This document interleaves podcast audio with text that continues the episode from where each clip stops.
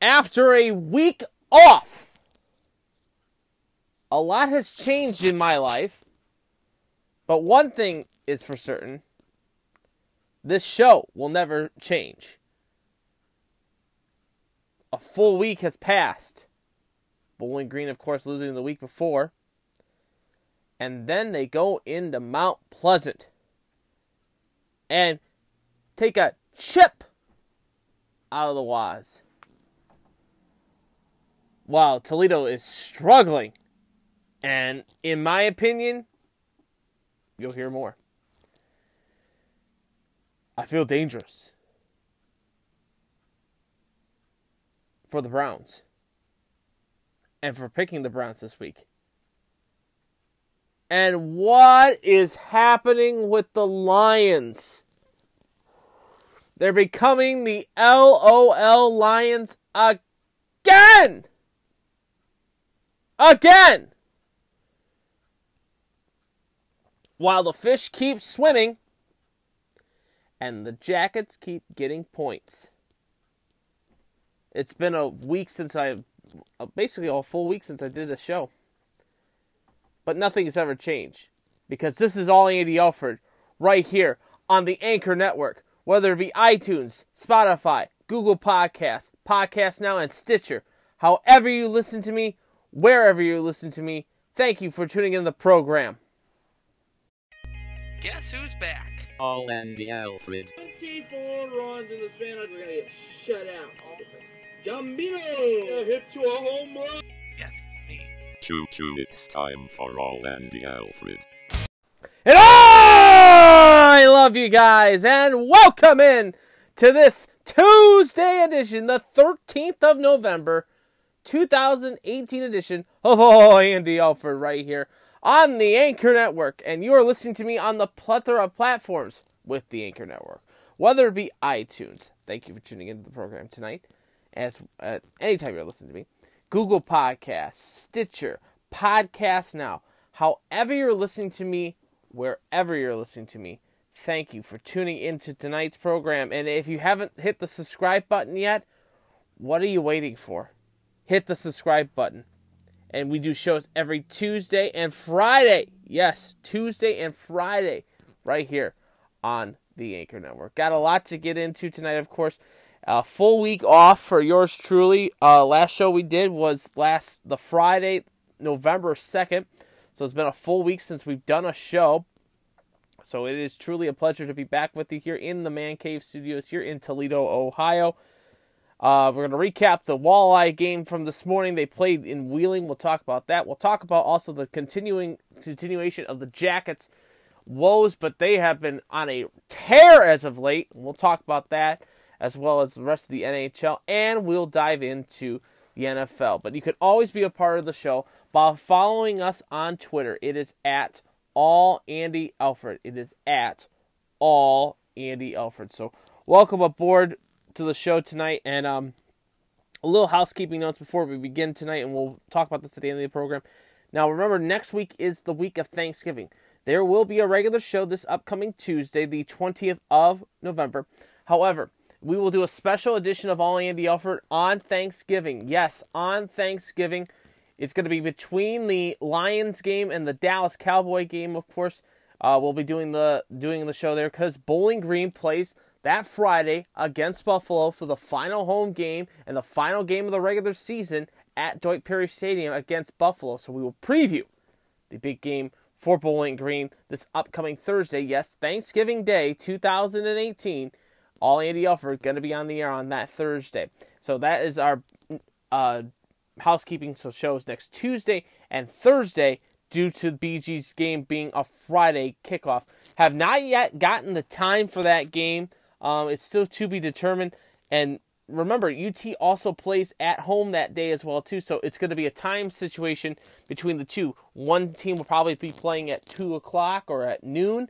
The other team will be playing two to three hours later from that scheduled kickoff. So we'll talk about that on this program tonight as well. So, like I said, you're listening to me on the Anchor Network. So let's dive into it. Let's get into it.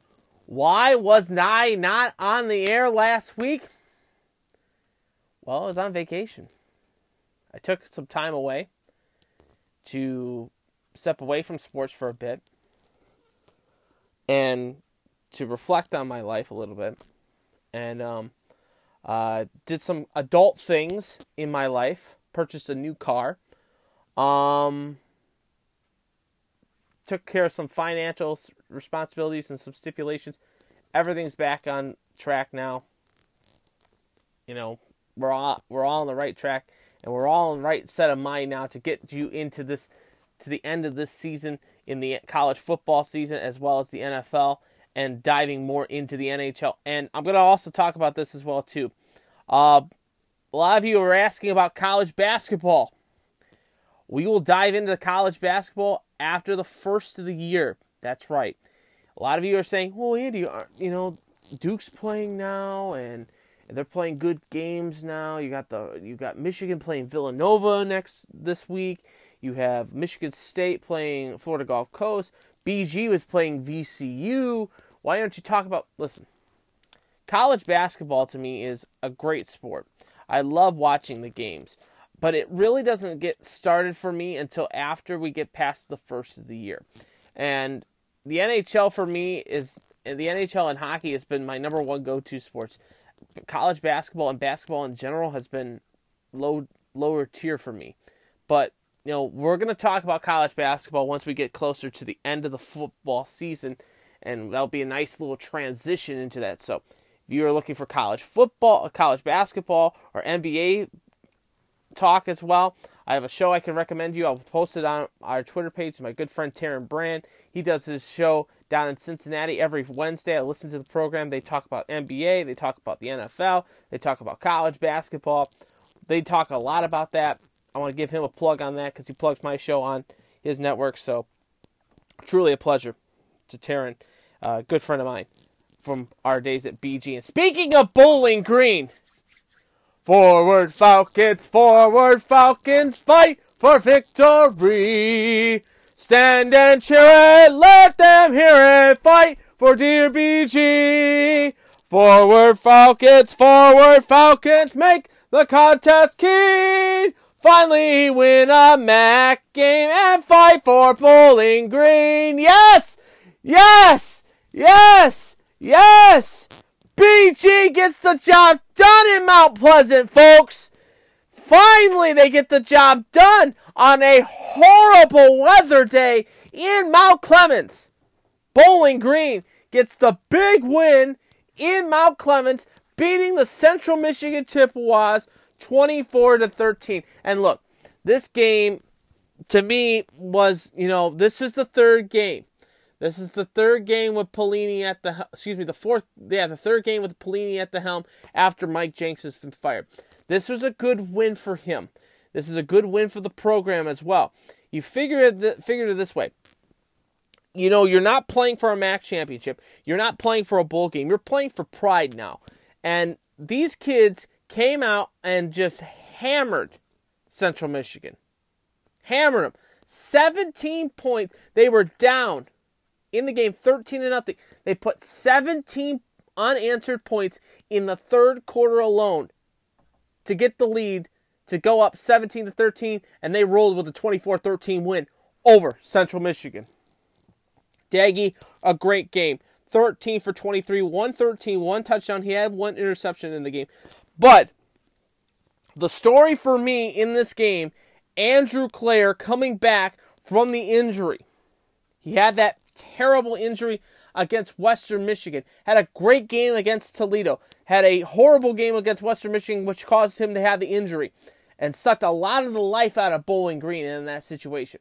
Coming back from that injury and getting the win, helping his team out with that great carry, making two defenders miss him, and putting the first points on the board in the third quarter for Bowling Green, and Bowling Green capitalized uh, with him at the helm.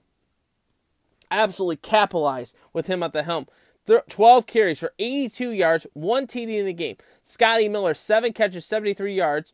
Uh, Hendricks, two catches, eight yards, one TD in the game for Bowling Green. For Central Michigan, it was Higgett, uh, Hergot, 11 for 21, 94 yards, passing, one touchdown, one INT in the game. Ross, 13 carries for 33 yards, no TDs in the game. Hicks, two catches, 40 yards, one TD in the game. Spalding, four catches, four, 34 yards, no TDs in the game. And look, this game, the defense really stood stood out for me in this game because of the fact that they stepped up.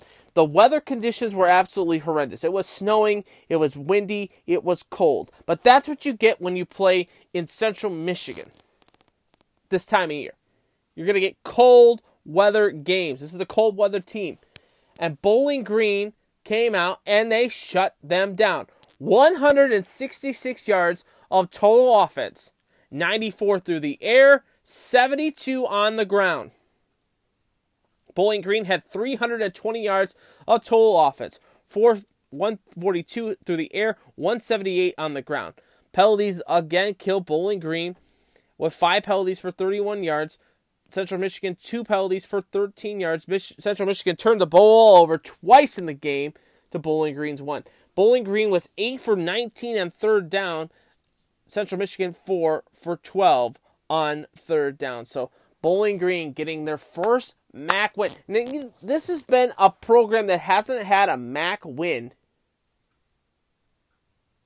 in over a year. Hasn't had a win against a FBS school. Not an FCS, an FBS school this last year. Absolutely amazing. And you know, and I, there's a lot of bright spots out of this team I've seen.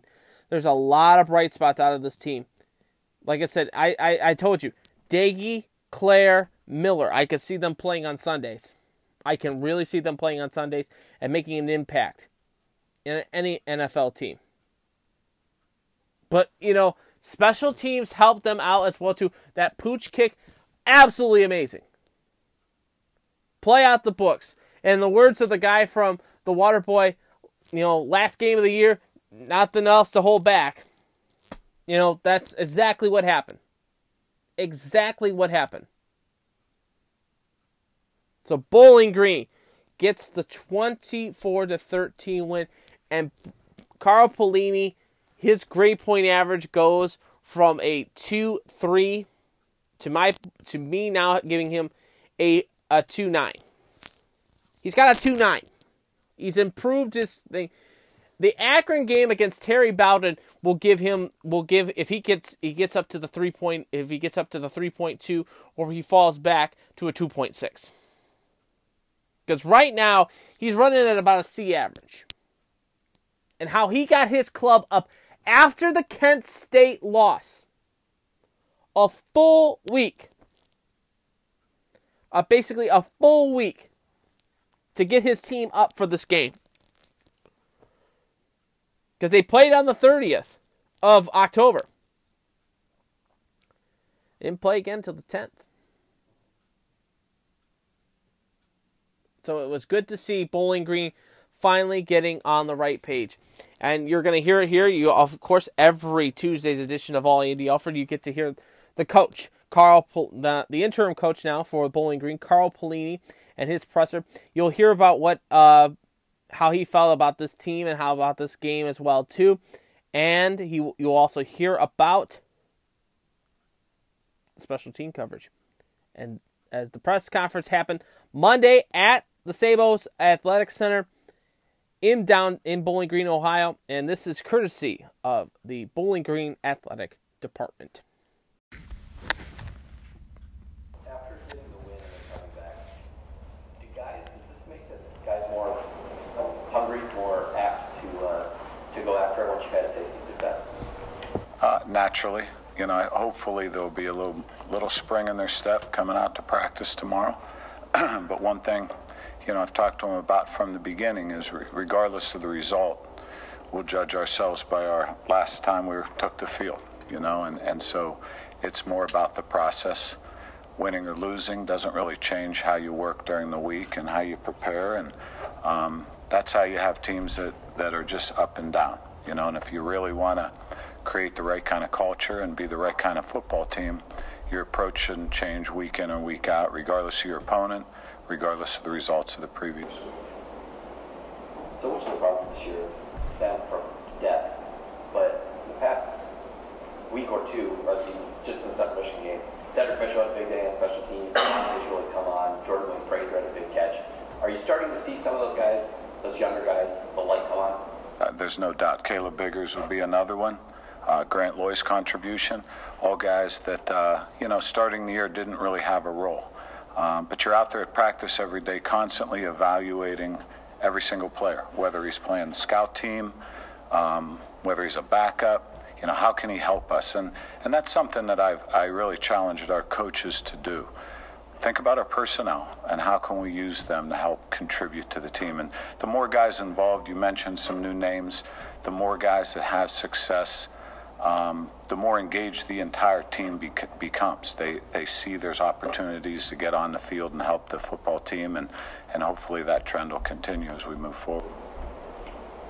How have you seen the defensive line grow, especially the younger guys, you know, over the last few weeks? Um, tremendous growth, and and that's something that um, when I took over, I think, um, you know, we talked offensive and defensive line play quite extensively that first Sunday, and how could we make it better? And we instituted a, a, a little period at the beginning of practice where it's just kind of live in the box, you know, live defending the run, live blocking the run, um, and really getting our ones versus our ones and throwing some young guys in there with the older guys and um, really just focusing on technique, filming it. Um, really simple. We call it a pod drill. Really a simple drill. I think it's allowed our guys to progress more rapidly, become more physical, um, and it's something we'll continue doing, you know, throughout. The package you guys use with Grant, it's kind of similar to a Wildcat, but it has the wrinkle, which he's an actual quarterback who can throw the ball. Have you seen the personnel that defense defenses use against you? Are you seeing good looks from what he can bring out of that? Oh, there's no question. And and and you said it. You know, he's a dual threat guy. Um, he's a great athlete. He's fast, one of the faster guys on the team. Um, he's strong. Um, but what I love about Grant Loy is, is the energy he brings out there every day. He's a good leader. Players respond to him. Um, and I just thought it was really important that we create a role for him because he's too good an athlete to be standing on the sidelines the entire game. And um, you know, I, I know he loves being a part of it, and our players really respond to him. And, and anytime you, you do anything unique like that, it brings some energy to that side of the ball. When it gets after this week, they like to spread people out and make you defend the width of the field. Is there anything you have to do defensively that will change? No, I mean, I, I think, you know, that our scheme was developed in the Big 12, and that's what teams did. I think what we do works. Um, our Achilles heel this year has been open field tackling and, and winning those one-on-one battles that you have to win against a spread offense. So, um, you know, we have to continue to get better at that. Um, and it'll be a good gauge for how much we have improved defensively if we can defend an offense like that. How much of a, a boost can a, a defensive performance like you guys had on Saturday give to those players you know, throughout the week? I guess can it be more of an affirmation for those guys? It is an affirmation, and and I've been saying it week after week, and not only here but in the locker room. I, I see the improvement, and, and I see the discipline coming, the understanding of, of what we're doing defensively. I've seen it progress throughout the year, despite the injuries, new guys in, the learning continued.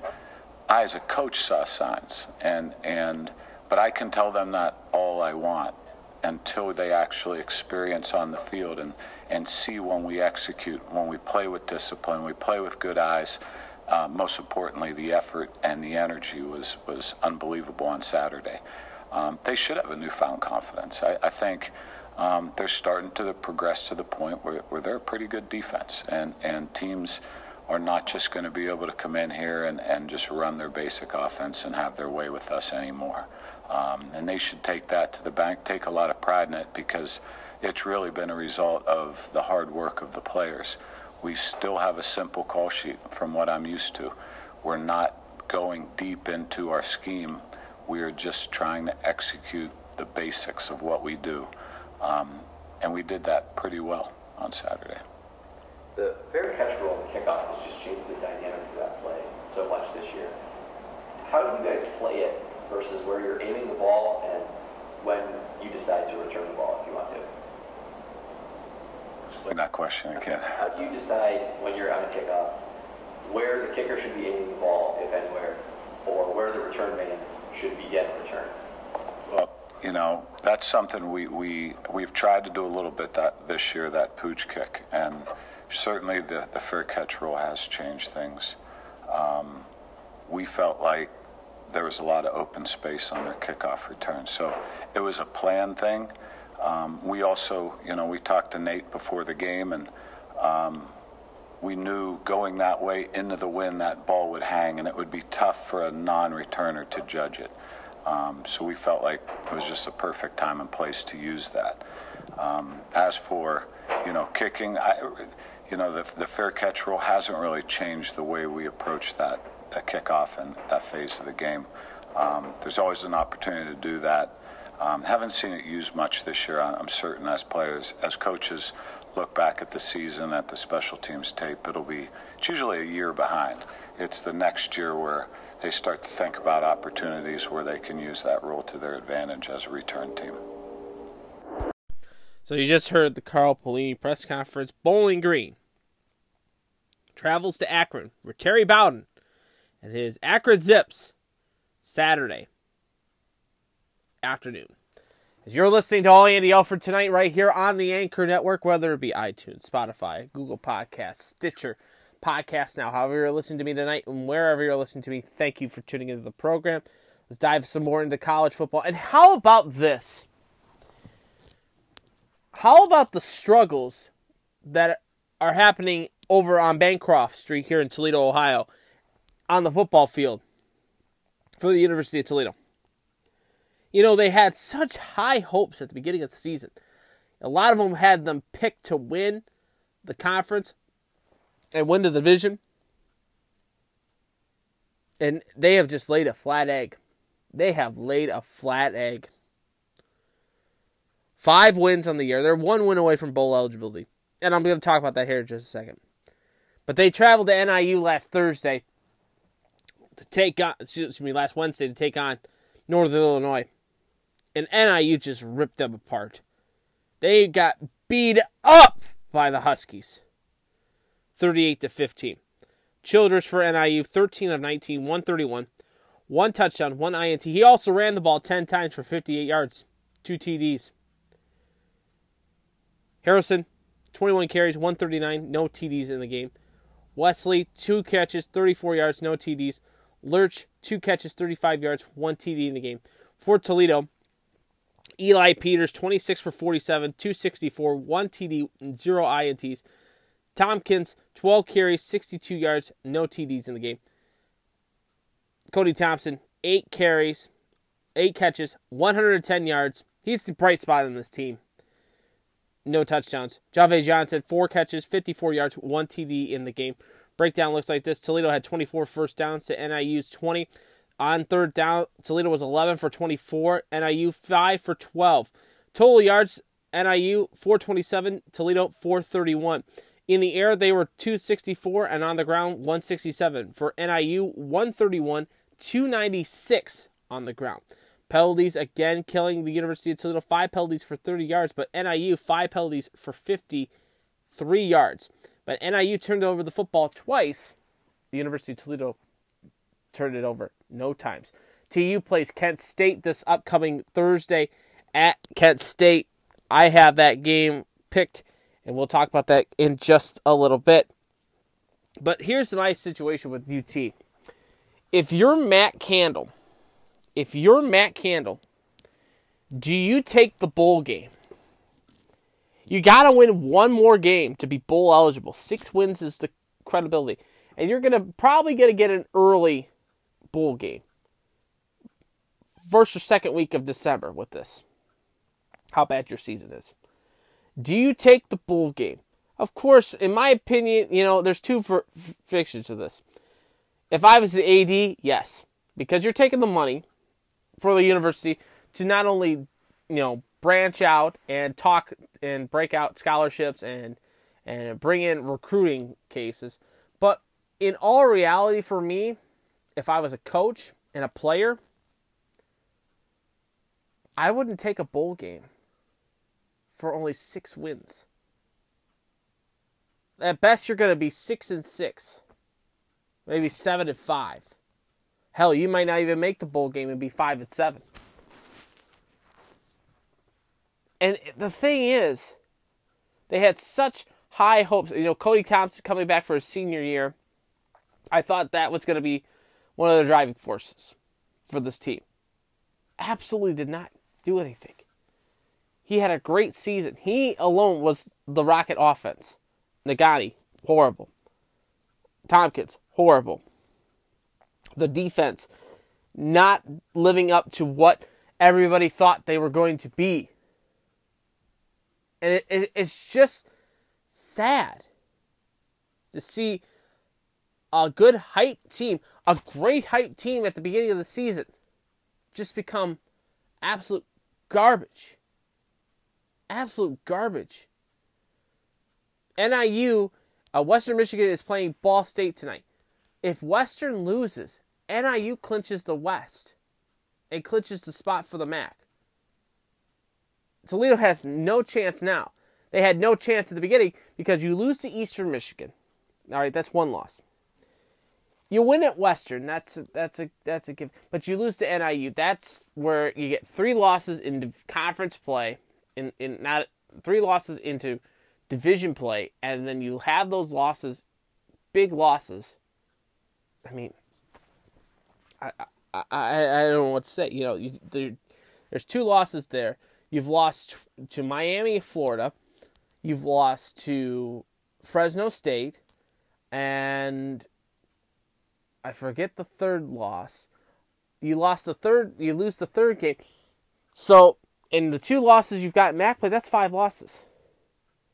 So, you know, as an outsider looking in, you know, the MAC is going to have some teams that are going to be good in bowl games. I wouldn't be one of those. If you're a Toledo fan and you're thinking that Toledo's going to be good at a bowl game, I, I wouldn't put money on that. On a backup quarterback. The only right spot of that is the wide receiving core that could get injured during a game.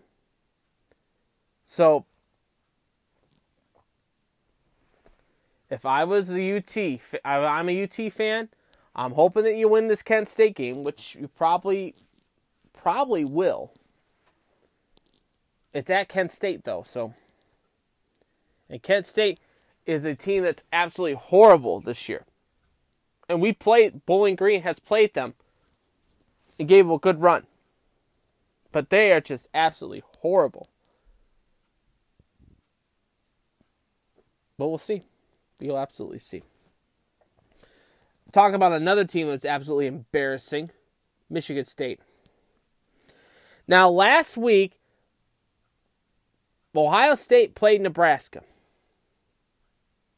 I said I was going to say on the program after that game because I was I was off for the full week. I thought about this. I said it on my Twitter. You know, this sets up for the big game between Ohio State and Michigan State. This would determine the East, basically. Because Michigan losing to Ohio State, but Ohio State then would lose to Michigan State. If Michigan State beat Ohio State, they got Michigan State back into the hunt. The only losses that they've had in in in the conference have been to Michigan and to uh, and to Northwestern. So those two losses, you know, the one loss in the conference play is is different. But but here's the thing. There's a lot of case on Mark Dantonio being let go. Lots of things out of the Red Sea here in the situation. He was just outplayed. His team was outplayed. They played some of the best football out there for three for two quarters. For the first half, they shut down the Ohio State Buckeyes.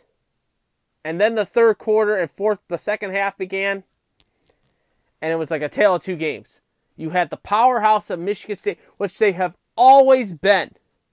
They have always been. And then you had what I considered the BG of the Big Ten game. Absolute embarrassment in the second half. Absolute embarrassment. How can you, first of all, the punt situation, letting that football go over the end zone, out the end zone for the safety. It's like giving them, you gave them points. Okay? Second, poor tackling. I know Haskins is great. And I know Weber is fantastic. But shutting, you know, we shut them down to only 120 yards of total run. But they still killed us. Still killed us. The defensive end, and then losing the foot. You've got to hold on to the football. Now I'm looking at this as a Michigan State fan, okay? We'll get to the Ohio State perspective here in just a second. There is no case for Mark Dantonio to let get let go for this game. He's got two games to end the season. I don't have the schedule right on me. I'll, I'll I'll take a look at it and give it to you guys here in just a second. But there's no point for him to be let go. There is no point. Now the Ohio State's perspective. This game shows you how weak you are in the de- uh, on the offensive front when you're going up a good, against a good defense. It shows you. It didn't. It, it had to have been at least one half of football before you actually got started. Before you guys got actually started. And Haskins had a good game. He did have a good game. As Ohio State beats Michigan State 26 to 6. Haskins 24 for 39, 227, 1 TD, no INTs in the game. Mike Weber 22 carries, 104 on the ground, 1 TD. McLaurin six five carry five catches, 63 yards, one, no touchdowns in the game. Campbell six car- catches, 42 yards, 1 TD in the game. For Michigan State, Brian Lewerke 11 for 28, 128, no touchdowns, 1 INT. Lombardi, 3 carries, 49 yards, no TDs in the game. White, 8 catches, 115 yards, 0 touchdowns. And that shows you that the Michigan that the Ohio State secondary was not that great this in this game. Stewart, 4 catches, 42 yards, no TDs in the game. Ohio State, 21 first downs to Michigan State's 12. On third down, Ohio State 6 for 18, Michigan State 2 for 16. Tells you how bad that game was. 347 total offense for Ohio State, 227 through the air, 120 on the ground. For Michigan State, 247. 220 through the air, 54 yards on the ground. And penalties killed Michigan State in this game. Seven penalties for 46 yards four penalties, 30 yards for Ohio State, and three turnovers killed Ohio State in the game. Michigan State has as Rutgers this week, and Ohio State has Maryland this week. And let's talk about another team that's in the state of Michigan. That's the Michigan Wolverines. They cruised to a 42-7 win over those Rutgers, Rutgers uh, Silver Knights cruising through. Patterson, 18 for 27, 260, three TDs, no INTs in the game. Chris Evans, six carries, 75 yards, one TD in the game. Donovan Peoples Jones, five catches, 83 yards, no TDs in the game. Nico Collins, three catches, 56 yards, two TDs in the game. For Rutgers, Sawaski, 8 for 19, 40 yards passing, no touchdowns, one INT. Pacheco, 16 carries, 142, one TD in the game. Blackshear, 5 catches, 16 yards. Gurzado, 1 catch, 19 yards in the game. Looking at it, overall breakdowns, Michigan 24 first downs to Rutgers 11. 9 for 14 on third down for for the University of Michigan. Rutgers 4 for 12. 453 in total offense for Michigan, 260 in the air, 193 on the ground. For Rutgers, 252 in total offense, 59 on the in the air, 193 on the ground. Both teams had 20 yard uh, in the teens and uh, excuse me in the in the double digits in penalties. Two penalties for 20 yards for Michigan, three penalties for 30 yards for Rutgers. The Rutgers Silver Knights two turnovers in the game to Michigan's zero. Other and and other scores around college football this past week. 14th ranked NC State goes down to Wake Forest 27 23. It was the Eric Syracuse Orange in Dino Babers 13th ranked taking down Louisville 54 23. Fresno State loses to Boise State 24 17. It was the Florida Gators chopping through the Gamecocks 35 31. West Virginia winner 47 10 over TCU. It was Penn State getting the win 22 to 10 over Wisconsin. And I'll say that here in just a, why in just a second. It was Navy losing to South uh, Central Florida 35 to 24. Alabama Crimson Tide continue to roll tide through their through the season as they get the 24 to nothing win over Mississippi State. Kentucky falls to Tennessee 24 to 7 in the game. 8th ranked Washington State gets the win 31 to 7 over the Colorado Bison. Northwestern played Iowa. Now, in this game, in this game, with Penn State beating Wisconsin, and then you have Purdue playing. They played Minnesota and row the boat beats them 41 to 10. Northwestern wins. They won they win the West and they did beating the Iowa Hawkeyes 21st ranked Iowa 14 to 10 and Northwestern will be playing in the Big 10 championship game in Lucas Oil Stadium in Indianapolis. So get your tickets for that one. That's going to be a shocker. Iowa State will win 28 to 14 over Baylor and seeing that fight which is oh so there's some places that you can fight and some places you can't.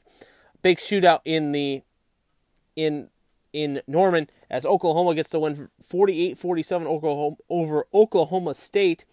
Georgia beats Auburn 27 to 10, so I want to see what happens this Thursday on NBA on TV to see what uh, Chuck and uh, Chuck and EJ are going to be doing for this bet.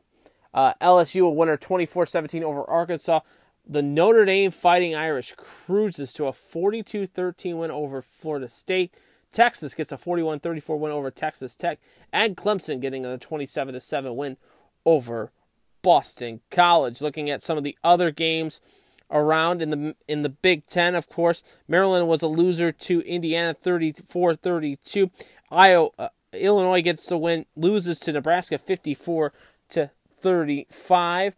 And in the other MAC games that happened last week, of course, in week 11 of the scores, Ohio loses to Miami of Ohio 30 to 28. Kent State loses to Buffalo 48 to 14, and Akron gets beat 27 to 7 over the Eastern Michigan Eagles. Some action games to pick this week, of course. Ball State is at Western Michigan. I will take Ball State in the game. Buffalo is at Ohio to take on the Bobcats. I'll take Buffalo in that game. NIU is at my at home to take on Miami, Ohio. I'll say the seventh straight win for the Huskies will be easy, and they will clinch. They will clinch with the Western Michigan loss to Ball State. So I think NIU versus Buffalo for the MAC championship this year. And then Toledo is at Kent State. I'm going to take Kent State in this game just because of the fact that I think Toledo is not going to be prepared for this game. But overall, tonight, of course, we're doing the show a little after 7 o'clock, so we're just now getting the college football playoff rankings and really not changing much. Number one, Alabama, Clemson 2, Notre Dame 3, Michigan 4, Georgia is 5, Oklahoma 6, LSU is at 7, Washington State is at 8, West Virginia 9, Ohio State stays at 10, UCF moves up one to now from 12 to 11. Syracuse now 12. Florida is at 13. Penn State 14. Texas is at 15. Iowa State is at 16. Kentucky 17. Washington is 18. Utah 19. Boston College is now falls to 20th. Mississippi State goes down to 21st. Northwestern moves up. It's now 22nd in the country. Utah State 23rd. Cincinnati is 24th. And Boise State is 25th in the college football playoffs. So we now hit to the final, second to last week of college football, the college football season before we get into championship time, of course, coming up around the corner. As you're listening to All Andy for tonight, right here on the Anchor Network, whether it be iTunes, Spotify, Google Podcasts, Podcasts now, however you're listening to me tonight, wherever you're listening to me, thank you for tuning into the program. And now, let's talk about the LOL Lions. God, it's going to be pathetic. Let's talk about this Lions team. There is some bright spots out of this whole situation. I was recently on the Seven Sports Cave in Detroit, and I was talking to their uh, writer Justin Rose, and we talked. To, I, I made the comment, and I said it on on a tweet to him, and it was read on air, of course of all the bright spots of this season, there's tons of bright spots in this season. Where we began the season at to where we are at now. And the, the, the quality, I wrote, the quality on the field with Michael Roberts and the defense is better than at the beginning of the year. But it's because of Matthew Stafford. We should be 5 and 4 instead of 3 and 6. And that's the honest to God truth. The honest to God truth of the whole situation. This team needs a leadership quarterback at the helm. And Matthew Stafford right now is not the guy. He has not proved it this season of why he got this big contract. He has not proved it. He has not proved it. He has not proved it.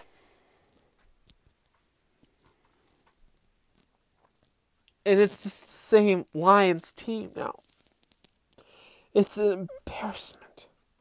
This is the same Lions team that we had on Monday night when we were embarrassed by the Jets and the bad, horrible offensive scheme that we had against the 49ers. And it's against a divisional opponent. It's basically for me. I'll throw this out. I'll throw this out to you, folks. And this will be a question on the Twitter. Do you think the Lions pay too much for Matthew Stafford? Because, in my opinion, it's a yes now. It's a yes more than anything. More than anything. This guy is absolutely horrendous. He had a tremendous season last year because it was a contract year. And he gets this big deal and does part of my language is absolutely garbage. He's absolute garbage.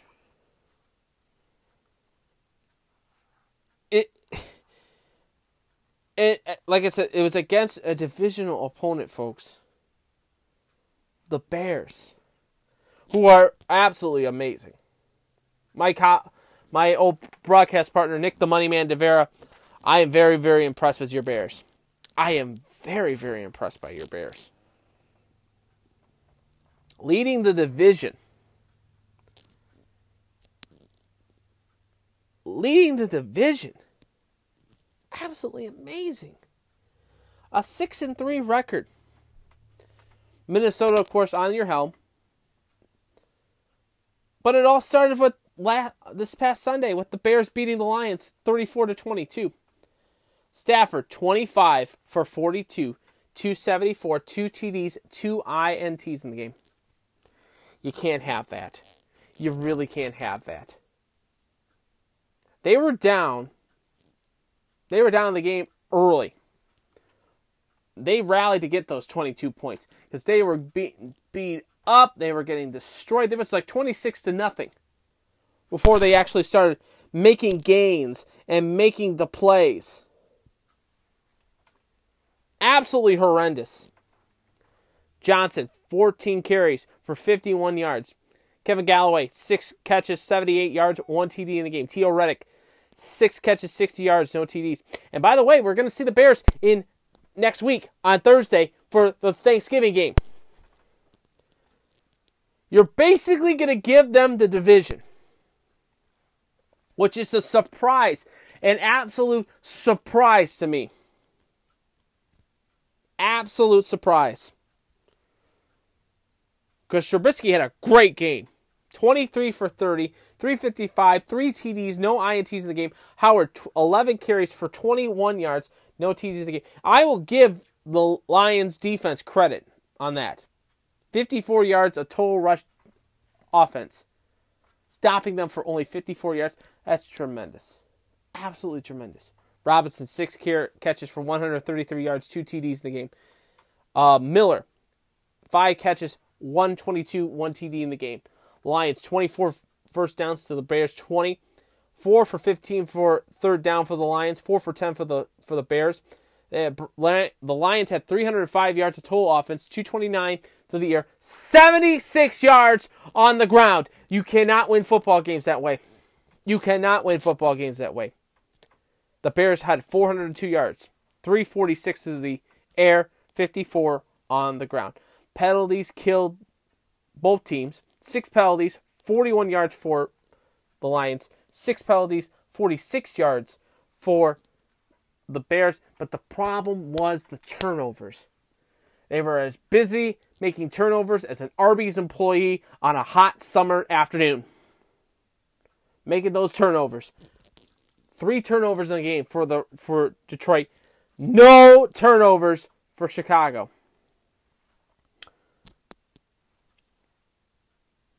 You're not going to win football games. You are going to win. You are not going to win football games that way. You're not. You're not going to win football games that way. But you know what? You feel a little dangerous. That's how Baker Mayfield felt. I felt a little dangerous. I woke up this morning, felt a little dangerous. I love this kid. And what about the Browns? The Browns have a better record. They have a better record than the Lions. They do. The Browns have a better record than the Lions. If you would have told me that at the beginning of the season, I would have laughed at your face. But the Browns have a better record than the Lions. Unbelievable. As the Browns. And it's good to see. It's good to see both teams competitive in this area. But when it's only three wins, still. Third win. This is the first time the Lions the Browns have had three wins since 2015. When they had Chud at the helm. As the Browns get a 28 to 16 win over the Atlanta Falcons, Matt Ryan having a great game, 38 for 52, 330 through the air, two TDs, no INTs in the game. He also carried the ball three times for 13 yards. Coleman, 11 carries for 44 yards, no TDs in the game. Julio Jones, a good game for him, seven catches, 107 yards, one TD. Amari Hooper, 10 catches, 56 yards, 1 TD in the game. For Baker Mayfield, a tremendous game for him. 17 of 20, 216, 3, count it, 3 TDs in the game. But the big story of the game was Nick Chubb, a 92 yard touchdown return, the longest touchdown return in Browns expansion history for a touchdown. 20 touches, 176, 1 TD. He caught the ball three times for 33 yards for a touchdown as well. Anthony Callaway, two catches, 39 yards, no TDs. Johnson Jr., four catches, 31 yards, one TD in the game. Breakdown looks like this Atlanta 25 first downs to the Browns, 19 first downs. Atlanta 5 for 14 on third down, the Browns 4 for 8. 427 yards total offense for the Cleveland Browns. 216 in the air, 211 on the ground. For Atlanta, 311 on the air, 71 on the ground, breaks out to 382. Atlanta had one penalty for five yards in the game. That is a disciplined team right there. An absolute disciplined team right there. The Browns seven penalties for 38 yards. Atlanta turned the cough of the football twice in the game, two fumbles in the game. Cleveland one turnover in the game. Rest of the week 10 looks like this. Carolina loses to Pittsburgh 52 to 21. New Orleans gets the win over Cincinnati 51 to 14. Jacksonville a loser to Indianapolis 29-26. Arizona loses to Kansas City 26 to 14. How about the Bills going into the Meadowlands and destroying the Jets 41 to 10? The Washington Football Club gets the win over Tampa Bay 16 to 3. And how about Mariota? Absolutely amazing. The New England Patriots go in to tent Nashville and lose to the Titans 34 to 10. Unbelievable. Chargers were a winner 20 to 6 over the Raiders. Green Bay beats up on the Dolphins 31 to 12. It was the Rams a winner 36 to 31 over the Seattle Seahawks. The Sunday night game sees Dallas a winner 27 to 20 over Philadelphia. Philadelphia gave them a run at the late of the game. And the German gets the win 27 to 23 over the San Francisco 49ers. Week 11 starts this Thursday. Green Bay is at Seattle. I will take Green Bay in that game. As you are listening to All Andy Alford tonight, right here on the Anchor Network, whether it be iTunes, Spotify, Google Podcasts, Podcast Now, Stitcher, however you're listening to me tonight, wherever you're listening to me, thank you for tuning in. And now let's hit the ice. I know it's cold outside right now, but let's hit the ice because the Jackets are rolling. So the Jackets continue to roll.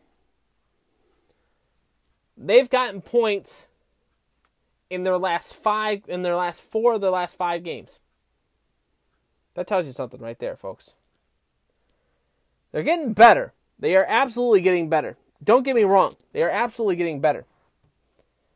And Friday night was a rematch that I've been waiting for for a while. At Capital One Arena in downtown Washington D.C. in our nation's capital, the Columbus Blue Jackets took on the Washington, the defending Stanley Cup champion Washington Capitals. It was a good game. Bjork ran, Bjorkstrand started the scoring for the Jackets, getting his second of the season before Niskanen bearing it past Sergei Bobrovsky and tying the game at one apiece. But then Anthony Duclair in the third period bearing it past Braden Holtby. His seventh of the season as the Jackets cruise to a 2 1 win over the Washington Capitals. Breakdown looks like this the Jackets outshot Washington 36 to 34. They were down in the faceoff department 52 to 47. The Jackets 2 for 3 on the power play. Washington 1 for 5. 10 minutes of penalties for Columbus. 6 minutes of penalties for Washington. 24 hits for the Jackets, 19 for the Capitals. So it was great to see the Jackets getting back on the on the winning page and continuing their winning ways after their win against Dallas last Tuesday. They headed into 200 West Nationwide Boulevard on Saturday night to take on the New York Rangers. And this game was a interesting one to say the least. Mika Zibanejad starting the scoring for the Rangers, his seventh of the season, before Cam Atkinson buries it past Groover, his seventh of the season, and it's 1 1. And then, and then, two unanswered goals for the Rangers Buchanev and Kreider. It's 3 1. I'm saying to myself, oh, God, this can't be happening. This cannot be happening. We cannot be losing to the Rangers yet again. We can't.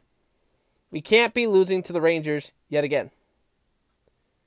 But Pierre Luc Dubois starts the scoring trend for the Jackets. His seventh of the season. And then the captain, Nick Foligno, bearing it past him. Ties the game at three. And then Finally, Alexander Wennberg. Finally, you do something right. Serenity now. That's how I feel when I see him on the ice. Serenity now. He gets his first of the year. And it's four to three for, for Hainsey, Kevin Hainsey. But less than a minute to play in the second. Ties it back up at four. We go to overtime. We go to a shootout. And the Jackets lose in a shootout, but still pick up a point by a score of five to four. Looking at the breakdown, looks like this. The Rangers had 19 shots on net to Columbus's 38. Columbus 62% on the faceoff dot to the Rangers 38. Columbus 1 for 2 on the power play. The Rangers 0 for 2. Both teams had 9 minutes of penalties. 26 hits for the Jackets, 22 for the Rangers. And of course, Joonas Korpisalo started the game for the Jackets. He stopped 15 and 19, a .789 save percentage. Gorovanev stopping 34 at 38, a point nine six eight eight point point eight nine five force in the game. And then last night, the Jackets headed to this place. The stars at night are big and bright. Deep in the heart of Texas. Wait, don't. Yes, they headed into Dallas, Texas to take on the Dallas Stars. And the Jackets started off the scoring streak with Cam Atkinson's eighth of the season. It was 1 0 Columbus before Rudolph. Rudolph gets his sixth of the season for Dallas and is tied at one apiece. But Pierre Luc Dubois with the game winner, his eighth of the season as the Jackets cruise to a 2 1 victory over the Stars. Shots on goal in the game Columbus had 28 shots on net to Dallas's 27. Dallas led in the faceoff department 55 to 45%. Columbus 1 for 3 on the power play in the game. Dallas 0 for 4. 15 minutes of penalties for Columbus, 13 minutes for Dallas. The Stars out hitting the Jackets 25 to 15. Bob stopping 26 to 27. A save percentage of a .963 in the game. Uh, Hobby Bullen, Hobby Bullen stopping 26 to 28, a .929 save percentage in the game. So a great game for the Jackets. The Jackets come back home to 200 West Nationwide Boulevard to get back into the swing of things this upcoming week. Jackets are at home on on Thursday to take on the Florida Panthers before they head out to Carolina and then to Toronto before the Thanksgiving holiday. Other scores around the NHL from last night in the NHL on Monday night. Carolina gets the 3 2 win over the Chicago Blackhawks. The Rangers bounce back, get another big point over the Vancouver Canucks 2 to 1, and Anaheim was a winner 2 to 1 over the Nashville Predators. Tonight on the docket, Pittsburgh is in New Jersey to take on the Devils. Vancouver is in New York to take on the Islanders. Florida is in Philadelphia to take on Gritty and the Flyers. Tampa Bay is in Buffalo. That game, the NBCSN game. Arizona is in Detroit to take on the Wings. Washington is in Minnesota to take on the Wild. Edmonton hosts the Montreal Canadiens. Nashville is in San Jose to take on the Sharks. And Toronto is out west to take on the Kings. Tomorrow's NBCSN games look like this Chicago is at home to take on St. Louis. And Anaheim is in Vegas to take on the Golden Knights. Looking at the NHL standings going into today's play, this is what it looks like updated standings. Tampa Bay is 12 4 and 1 with 25 points. Toronto 11 6 and 0 with 22 points. Boston in third place in the Atlantic Division at 10 5 and 2 with 22 points. Metropolitan Division looks like this. The Columbus Blue Jackets are in first place at 10 6 and 2 with 22 points. The Rangers 9 7 and 2 with 20 points. The Flyers 9 7 and 1 with 19 points. The wild card standing looks like this: Montreal 9 5 and 3 with 21 points.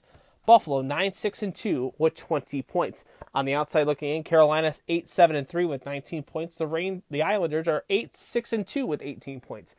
Pittsburgh 7 5 and 3 with 17 points. Washington 7 6 and 3 with 17 points.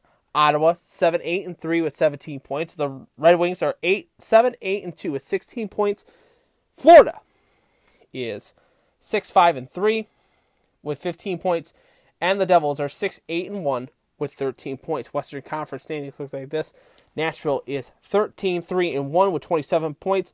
Minnesota 11 4 and 2 with 24 points. Winnipeg 10 5 and 1 with 21 points in the Central Division. In the Pacific, Vancouver is 10 5 and 2 with 22 points. Calgary 10 7 and 1 with 21 points. San Jose 9 6 and 3 with 21 points. Wildcard standings Dallas now in first place in the wildcard race at 9 7 and 2 with 20 points. Colorado 8 6 and 3 with 19 points.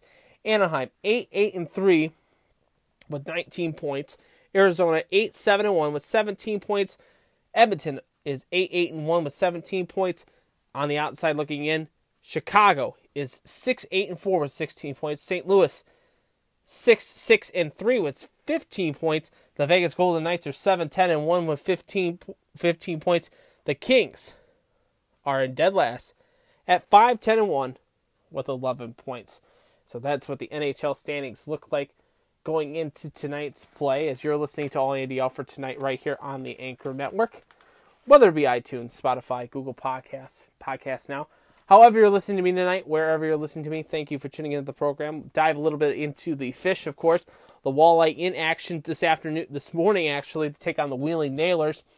And the walleye continue their winning ways as they win 2 to 1 over the Wheeling Nailers. Mark Wolf getting his fourth of the season, Kevin Tansey his third, Joseph for Wheeling his sixth of the season. The Walleye were outshot by Wheeling 33 to 23, and they were 1 for 8 on the power play. Wheeling 0 for 5. The Fish come back home this Thursday to take on the Kalamazoo Wings before they have Saturday night against Fort Wayne. It is Mike Eruzione bobblehead night. I will be there in attendance for that game.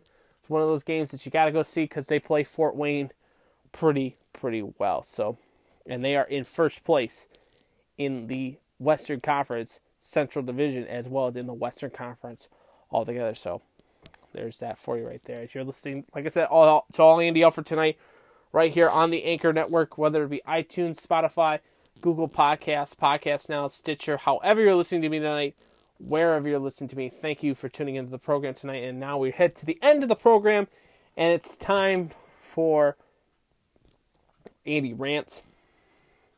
First, first and foremost, I want to thank you for tuning into the program tonight. You make the show possible, you the listener, and um, continued support to that as well too. And uh, I have a uh, passing along for this too. If you are a connoisseur of glassware, course, follow the Facebook page and follow. And I will send a Facebook tweet out to this as well on our face to the Libbey Factory outlet. It's Friends and Family Week, of course. 30% off your tire purchase. That's right. 30% off your tire purchase. Coming down and see the glass, the Christmas glassware, as well as get stocked up for this Thanksgiving holiday, which is next week in the downtown warehouse in Toledo, Ohio. That's 205 South Erie Street. Make sure you park on the Huron Street side of the building. And we are open seven days a week, Monday through Friday, 9.30 in the morning till 5.30 in the evening. On Saturday, we're open from 8 a.m. to 5 p.m. And Sunday, we're open from 10 a.m. to 5 p.m. We will be closed on Thanksgiving. So remember to like us on Facebook. You'll get the you can find the coupon there as well as on Twitter as well. So there is that for you. That shameless plug tonight because it is friends and family weekend, and I will be there, of course, at the other job this upcoming week. Want to make mention of this? Of course, last week you all know that I was off doing things. I got a new automobile.